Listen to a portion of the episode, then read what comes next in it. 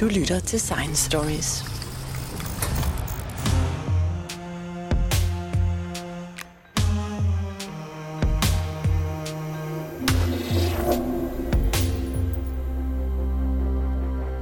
Vi er vant til, at bakterieinfektioner kan kureres med antibiotika. Men mange af bakterierne er blevet resistente mod en eller flere typer af antibiotika.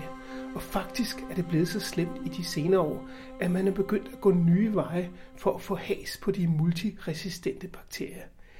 En særlig gruppe virus, der kaldes bakteriofager, er nemlig specialister i at angribe og tilindegøre bakterier, og de vil kunne bruges som alternativ antibiotika, hvis bare vi ved, hvordan de virker mod hvilke bakterier.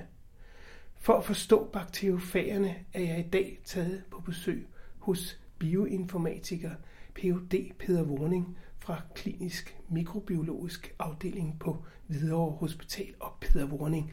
Disse fager, som angriber bakterier, de blev opdaget for ganske mange år siden.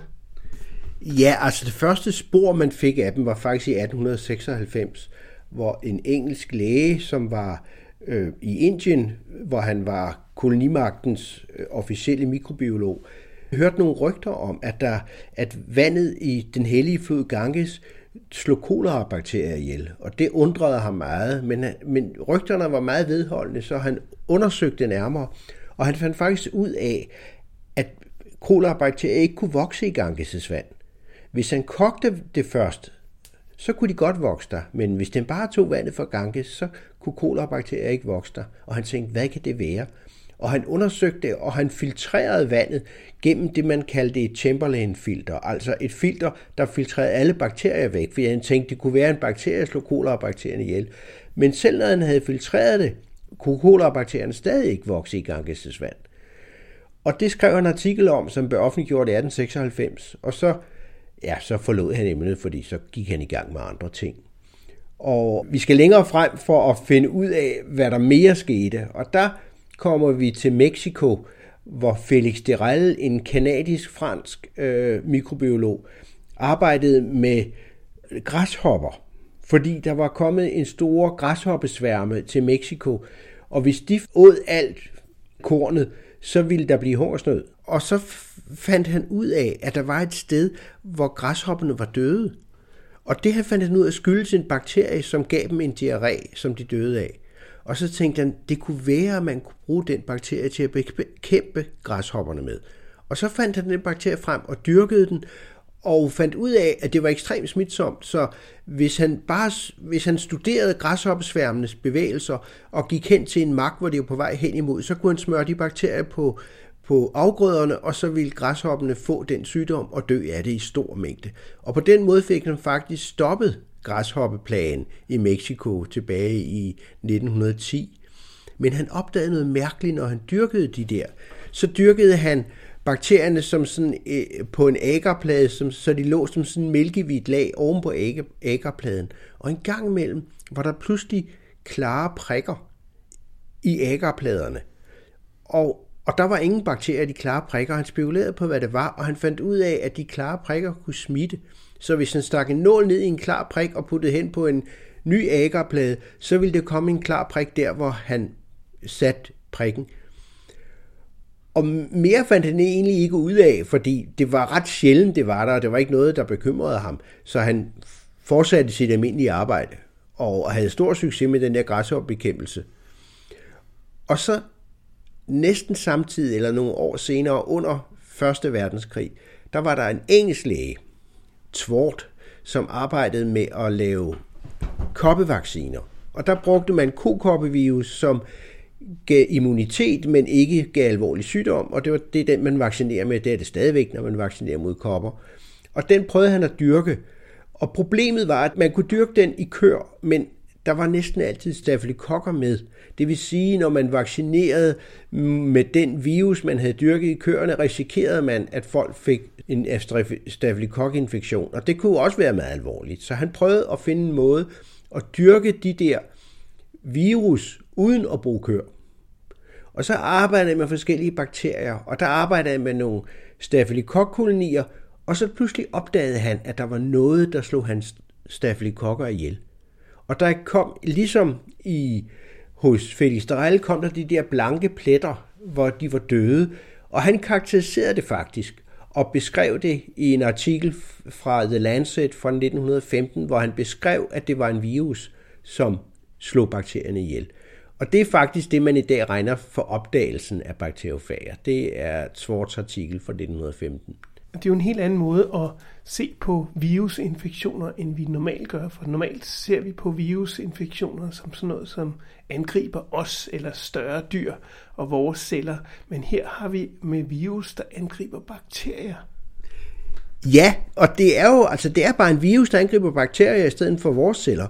Og, og virus er jo lidt udspekuleret. Det er jo den mest udspekulerede parasit, man kan forestille sig, fordi de har intet stofskifte selv. Og de, når de ikke er et sted, hvor de inficerer en celle, er de helt passive. Altså så, så bevæger de sig bare rundt som, som visne blade i vinden. Ikke? Altså de kan ikke gøre noget selv. Når de finder en celle, så sætter de sig på den, og så sprøjter de deres gener ind i cellen. Og de gener overtager så kontrollen med cellen og får cellen til at lave viruspartikler i stedet for det, den plejer at lave. Og sådan virker influenzavirus, sådan virker bakteriofager. Altså, de overtager kontrollen med cellen og får cellen til at producere viruspartikler. Og det er også det, bakteriofagerne gør. At de, de sætter sig ind i cellen, og så overtager de cellen, og så til sidst så producerer de så mange bakteriofager, at cellen til sidst revner og, og dør. Og så smider den flere hundrede nye fager ud, som hver især kan angribe en ny bakterie. Og, og det er jo ret interessant. Og der er det ved fager, at de kan de behøver ikke altid at overtage kontrollen. Nogle gange, så kan de bare sætte sig ind i bakteriens DNA, og så sidde der og vente på, at der sker et eller andet. Og så hvis man provokerer dem, så, så, så, så, så hopper de ud af bakteriens DNA og overtager kontrollen med cellen, og slår cellen ihjel og løslader flere hundrede nye bakteriofager. Så der er sådan, de har to typer af vækst. Det, der hedder lytisk vækst, hvor de overtager kontrollen og slår bakterierne ihjel, og det, der hedder lysogen vækst, hvor de bare ligger inde i bakteriens DNA og vokser sammen med bakterien. Men det vil så sige, at blandt bakterierne er der så potentielt nogle gener, som kan udrydde store mængder bakterier, hvis de ellers får lov til det. Ja, og det er der, og det kan man samme kan man sige, der er hos os. Altså, vi har jo også virus iblandt os. Og, og, og en stor del af vores DNA er faktisk gammel virus-DNA, som er ligesom forfaldet og ikke kan bevæge sig mere. Så vi har de der virus i sig, og det har alle organismer. Alle organismer har virus. Og, og, og de kan være helt fredelige og bare leve videre, eller de kan pludselig overtage kontrollen og slå os ihjel. Ikke? Altså, og det er jo, ja, det er jo, det er jo sådan, det er. Men man må også sige, at de her fager, det må være nogen, som er evolutionært er meget gamle, fordi der har jo eksisteret bakterier i rigtig, rigtig, rigtig lang tid. Så der har været virkelig lang tid øh, for at udvikle både fager og bakterier, før der overhovedet kom nogen som helst andre organismer. Ja, og i hele taget spekulerer man på, om, om virus måske i virkeligheden er et spor af det allerførste liv, der har været. Men det ved vi meget lidt om, fordi vi ved meget lidt om, hvordan, øh, hvordan livet er opstået, og hvordan den første celle har været, og hvordan den er eksisteret. Øh, altså, virus kan måske være et spor af, at livet før der var proteiner til stede. Og, og, men det, det er meget spekulativt man ved ikke rigtig noget om det, fordi det er meget svært at se så langt tilbage i tiden, fordi der er ikke rigtig nogen sekvenser, som er bevaret fra den tid, og, og organismerne var så små, så de laver ikke nogen fossiler, vi kan bruge til noget som helst. Så øh, hvad der skete helt oprindeligt, er meget, er meget svært at sige noget om. Men, men det ser ud til, at virus har været der, så langt vi kan se tilbage. Men så skete der jo det øh, i mellemkrigstiden, da man begyndte at blive mere opmærksom på de her fager, at man måske kunne bruge dem i medicinsk behandling. Så skete der jo det, at man opfandt antibiotika, og så, og så gad man ikke at kigge mere på, på fager. Ja, men måske skal vi lige starte med at overhovedet fortælle, at man brugte fagerne til at øh, bekæmpe sygdommen. For det er faktisk Felix Derelle, som vi mødte første gang i Mexico, som kom til Paris og og, stu, og, og studerede dysenteri og, fordi det var almindeligt blandt soldaterne. Og så opdagede han igen de der prikker. Altså de der klare prikker, hvor bakterierne var døde. Og der undersøgte han det nærmere og beskrev dem meget nøje og fandt faktisk på ordet bakteriofag, som betyder bakteriespiser, hvis man oversætter fag på græsk. Og, og, og, og det studerede han nøje, og så til sidst fandt han på, at man måske kunne bruge bakteriofagerne til at helbrede sygdommen, fordi de slog bakterierne ihjel. Og den første patient blev behandlet i 1919 i Paris. Det var en dreng, der hed Robert, som var 10 år gammel, og som havde en meget alvorlig dysenteri. Og han kom ind, og de gav ham så nogle fager, de havde dyrket. Og så blev han helbredt. Og han fik, Starel fik faktisk helbredt flere børn med dysenteri ved hjælp af bakteriofager tilbage i 1919. Og han blev så, så optaget af at han simpelthen heldigede sig arbejdet med bakteriofager og bruge dem som sygdomsbekæmpende middel. Og det var meget stort i tiden i mellemkrigsårene, fordi der havde man jo ikke rigtig noget. Det er først, da sulfonamiderne kommer i slutningen af 30'erne, at man begynder at have noget, som kan bekæmpe bakterier. Ellers var det meget svært at bekæmpe bakterieinfektioner. Så det blev et stort hit i, i, i mellemkrigstiden. Og han fik også en elev fra Georgien, Giorgio Olivia, som blev hans første elev, og som han samarbejdede med og lavede og var med til at grundlægge et stort institut i Georgien, i Tbilisi, som stadig eksisterer i dag, og som i, øh, i moderne tid leverede fager til hele Sovjetunionen. Fordi Sovjetunionen brugte fager mere, end vi gjorde. Hvor vi, altså man kan sige, da penicillinet kom efter 2. verdenskrig, så røg fagerne ligesom ud af billedet i, i vores del af verden. Ja, fordi at man, man bruger jo øh, penicillin til øh, antibiotika i det hele taget til at, at, at behandle bakterieinfektioner. Ja. Men, men der er det så, at man faktisk har muligheden for at bruge fager i stedet for. Ja, og det er øh, specielt efter, i de seneste par årtier, hvor resistensen er blevet så fremherskende, der er man faktisk begyndt at overveje igen, om man har brug for fagerne. Og der har været nogle rigtig spændende historier, blandt andet øh, en dame, der hed Stephanie Stratde, hvis mand Tom Patterson fik en meget ubehagelig infektion, da de var i Ægypten i, i efteråret 15. Og, og han kom tilbage og blev indlagt først på et tysk hospital, og så blev han fløjet til San Diego, hvor de boede og blev indlagt der, og havde en, en infektion i busbytkirtlen med en superresistent Acinetobacter baumani, som er sådan en bakterie, som er rigtig god til at blive resistent. Og der var kun to antibiotika, som dem, der bed på den, men efterhånden udviklede den også resistens mod dem. Og til sidst så lå han altså og lå i koma på en intensivafdeling, og de havde ingen antibiotika, der bekæmpe hans infektion. Og der begyndte hun at sige, er der noget andet, der kan gøre det? Og så fik hun øje på fagterapi. Og så fik hun faktisk samlet et hold af forskere fra USA's marine og fra et universitet i Texas og fra et biotech-firma i San Diego, og fik lavet nogle fager, der kunne bekæmpe den der panresistente bakterie. Panresistent betyder, at den er resistent mod alle de midler, vi har. Og den fik de faktisk bekæmpet, og hun fik reddet sin mands liv det må man i hvert fald sige er heldigt, at hun fik uh, enhændigt øh, sat fart i et, et helt øh, forskningsprojekt og fik sat nogle remedier i værk, som rent faktisk virkede. Ja, og der var også, altså øh, hun skrev rundt til forskellige folk, og der var flere folk, der svarede, at dem, der arbejdede, havde arbejdet med fager i mange år, som tænkte, det her har potentiale, men der er ingen, der bruger det.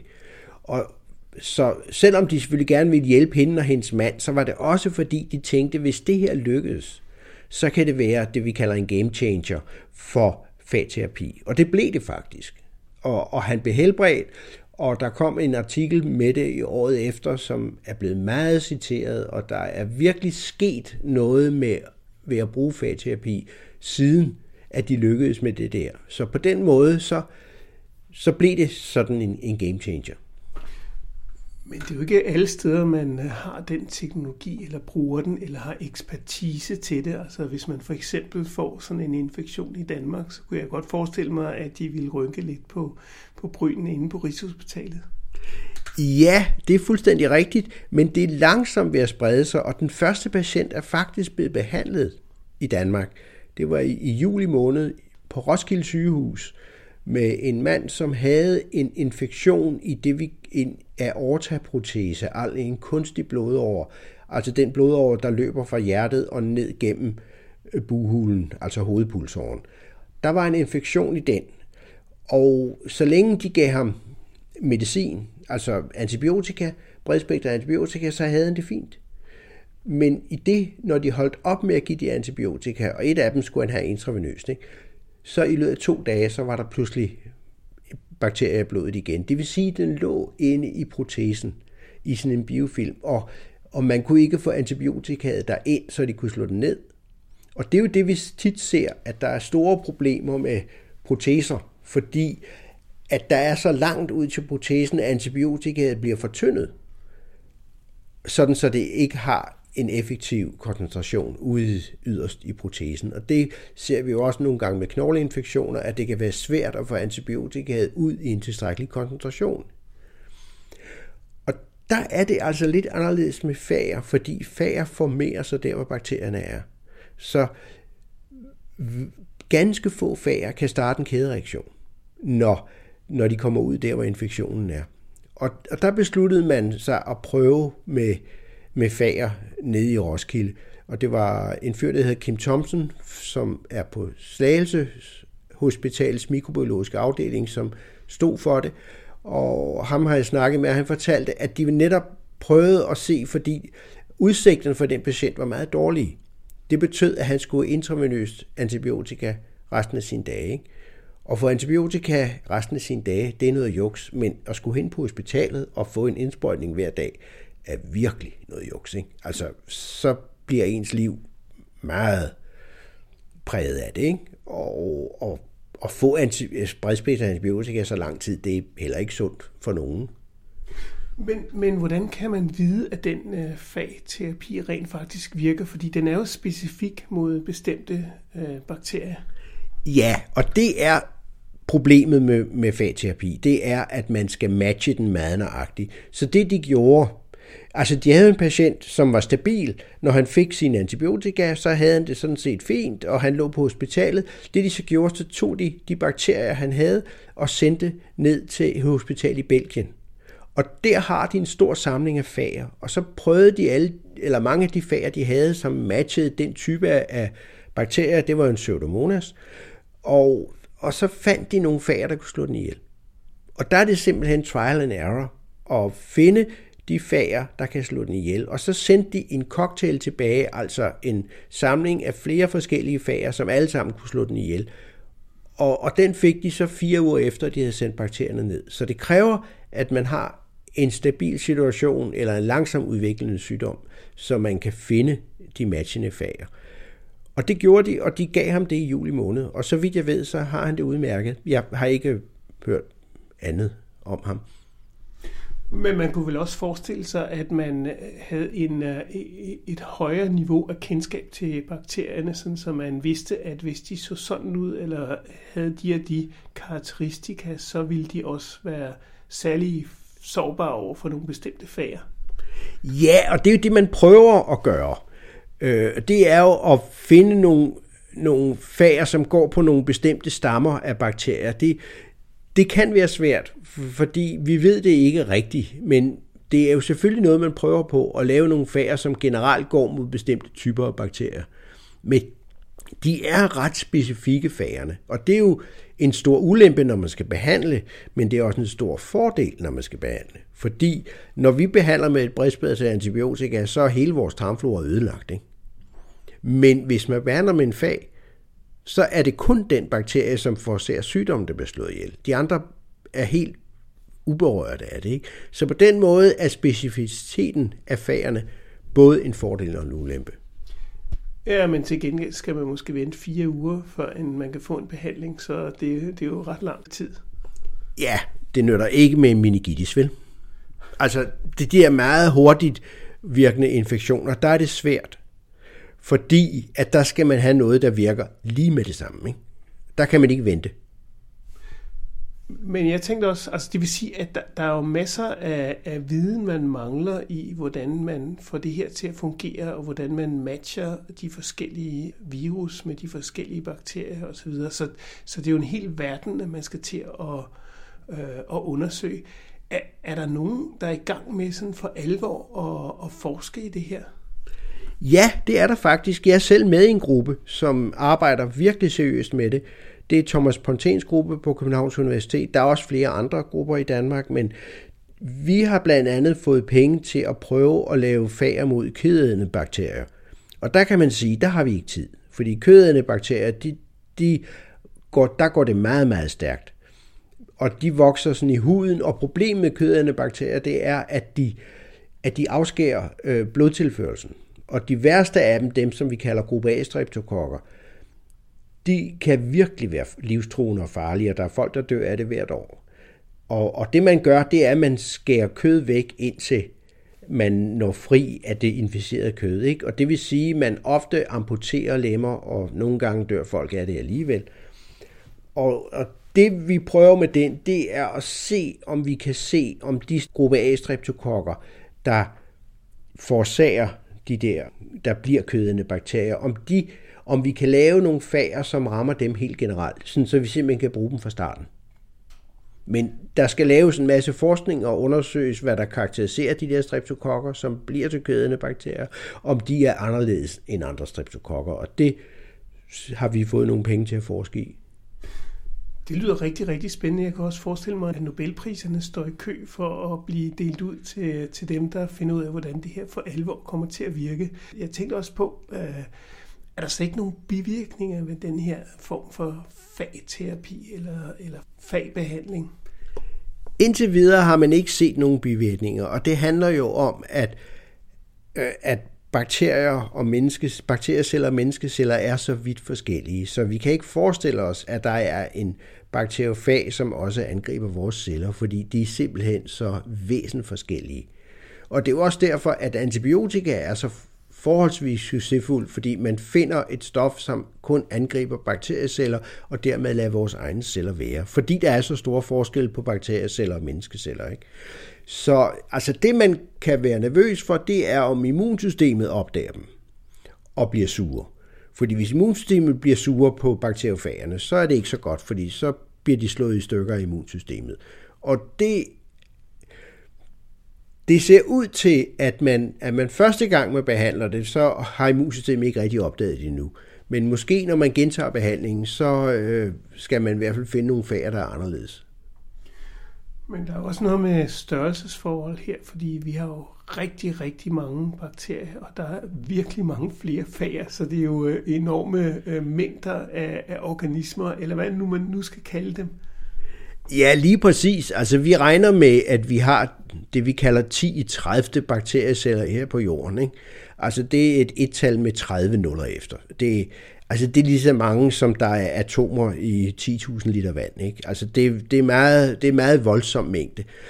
Og, eller en million gange så mange, som der er stjerner i det kendte univers. Ikke? Altså, det, det er virkelig et meget, meget stort tal.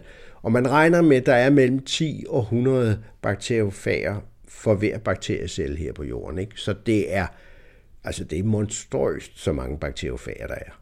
Og man finder dem jo typisk der, hvor bakterier vokser. Og, og forholdet mellem bakterier og bakteriofager er, er lidt svært at afgøre, fordi man siger jo, at det er nogen, der kan slå bakterier ihjel, men det er måske også nogen, der styrer bakterievæksten. Og jeg tror i virkeligheden også, der er en symbiose mellem bakterier og bakteriofager.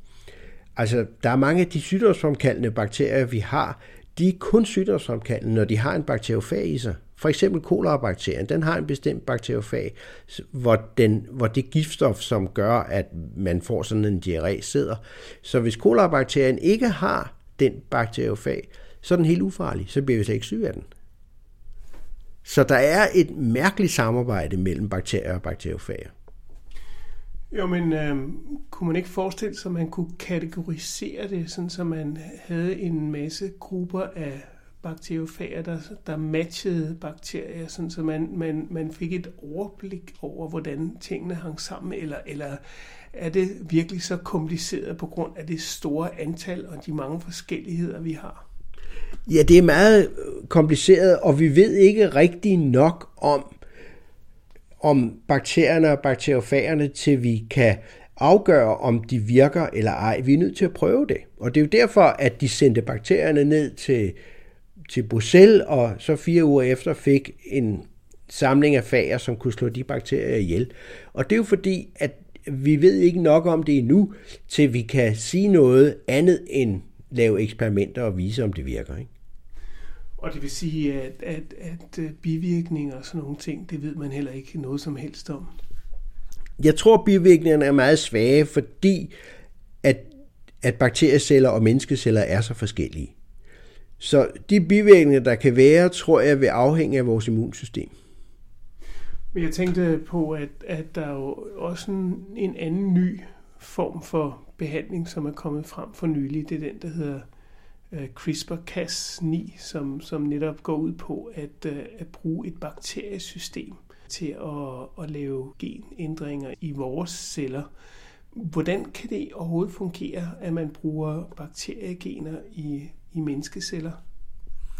Jamen det kan det, fordi CRISPR-Cas er faktisk øh, udviklet som bakteriecellernes forsvar mod bakteriofager.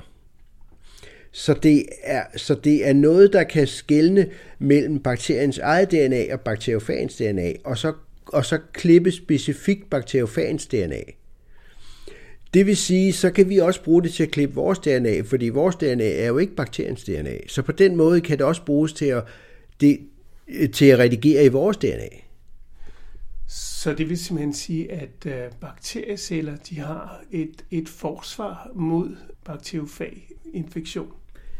Ja, lige præcis. De har mange forsvarssystemer, blandt andet de der CRISPR-systemer, men også det, der hedder restriktionsenzymer, som vi har brugt til at redigere DNA med lige siden gensplejsning blev opfundet i starten af 70'erne. Det er også forsvarsværker fra bakteriernes side mod bakteriofager. Men øh, hvordan vinder man så det her spil? Altså, er det, er det viden, der skal til, eller er det øh, simpelthen øh, eksperimenter, hvor man prøver forskellige ting af? Altså, eller, eller øh, er der nogen, der har arbejdet med det her i lang tid, som vi ikke har været opmærksom på? For eksempel russerne, som måske kan, kan komme øh, til undsætning her?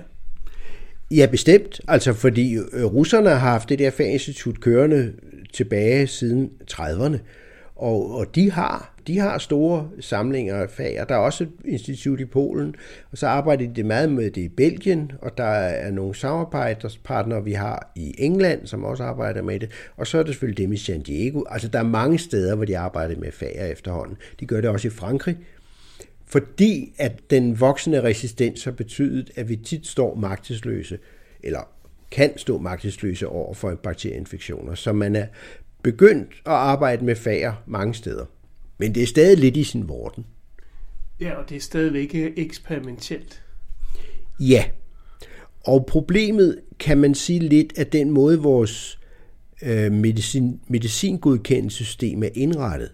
Det er indrettet på kemikalier, som man kan beskrive meget præcist. Men bakteriofager er jo sådan set biologiske systemer, som udvikler sig, mens infektionen pågår. Det vil sige, at, at vi, er nødt til at, vi er nødt til at bruge nogle andre måder at beskrive dem på, for at, at vi kan gøre det ordentligt og få godkendt det. Så på den, på den måde kan de ikke godkendes ligesom lægemidler. Fordi lægemidler er meget mere præcist beskrevne. Det er jo et bestemt molekyle, som man kan beskrive med molekylær formel. Det kan man ikke med en fag. Nej, fordi det er nogle gener, der findes inde i en, en virus. Ja, og den udvikler sig også i løbet af infektionen. Altså mens at behandlingen med fagen står på, så udvikler både bakterien og fagen sig. De, de muterer og ændrer sig, så de kommer til at matche hinanden. Og det man tit ser, når man giver fagbehandling, det er, at når bakterierne kæmper med fagerne, så mister de noget af den resistens, de havde før. Og så kan man pludselig kombinere fagbehandling og penicillinbehandling eller øh, antibiotikabehandling.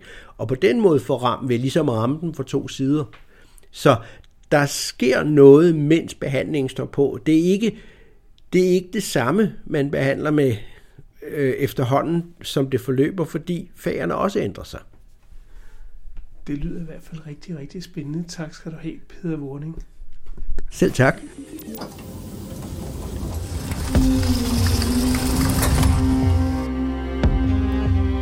Hvis du holder af historier om videnskab, kan du finde Science Stories hjemmeside på www.sciencestories.dk. Vi er på sociale medier som Facebook, Instagram, LinkedIn og Twitter.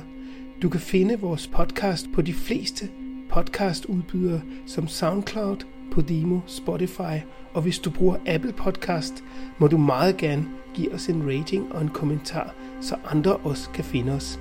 Jeg hedder Jens Deget, og dette var Science Stories.